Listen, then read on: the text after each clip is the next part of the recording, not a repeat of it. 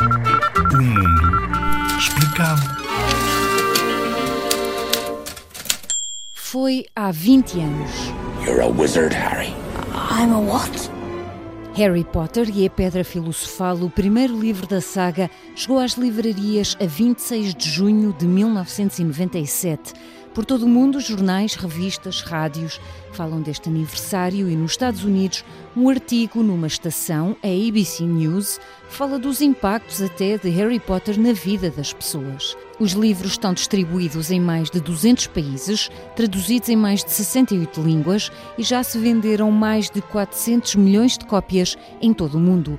Há grandes convenções de fãs, há parques temáticos, desportos, sabes, o Quidditch e também um estilo musical relacionado com os filmes. E tu, também és fã?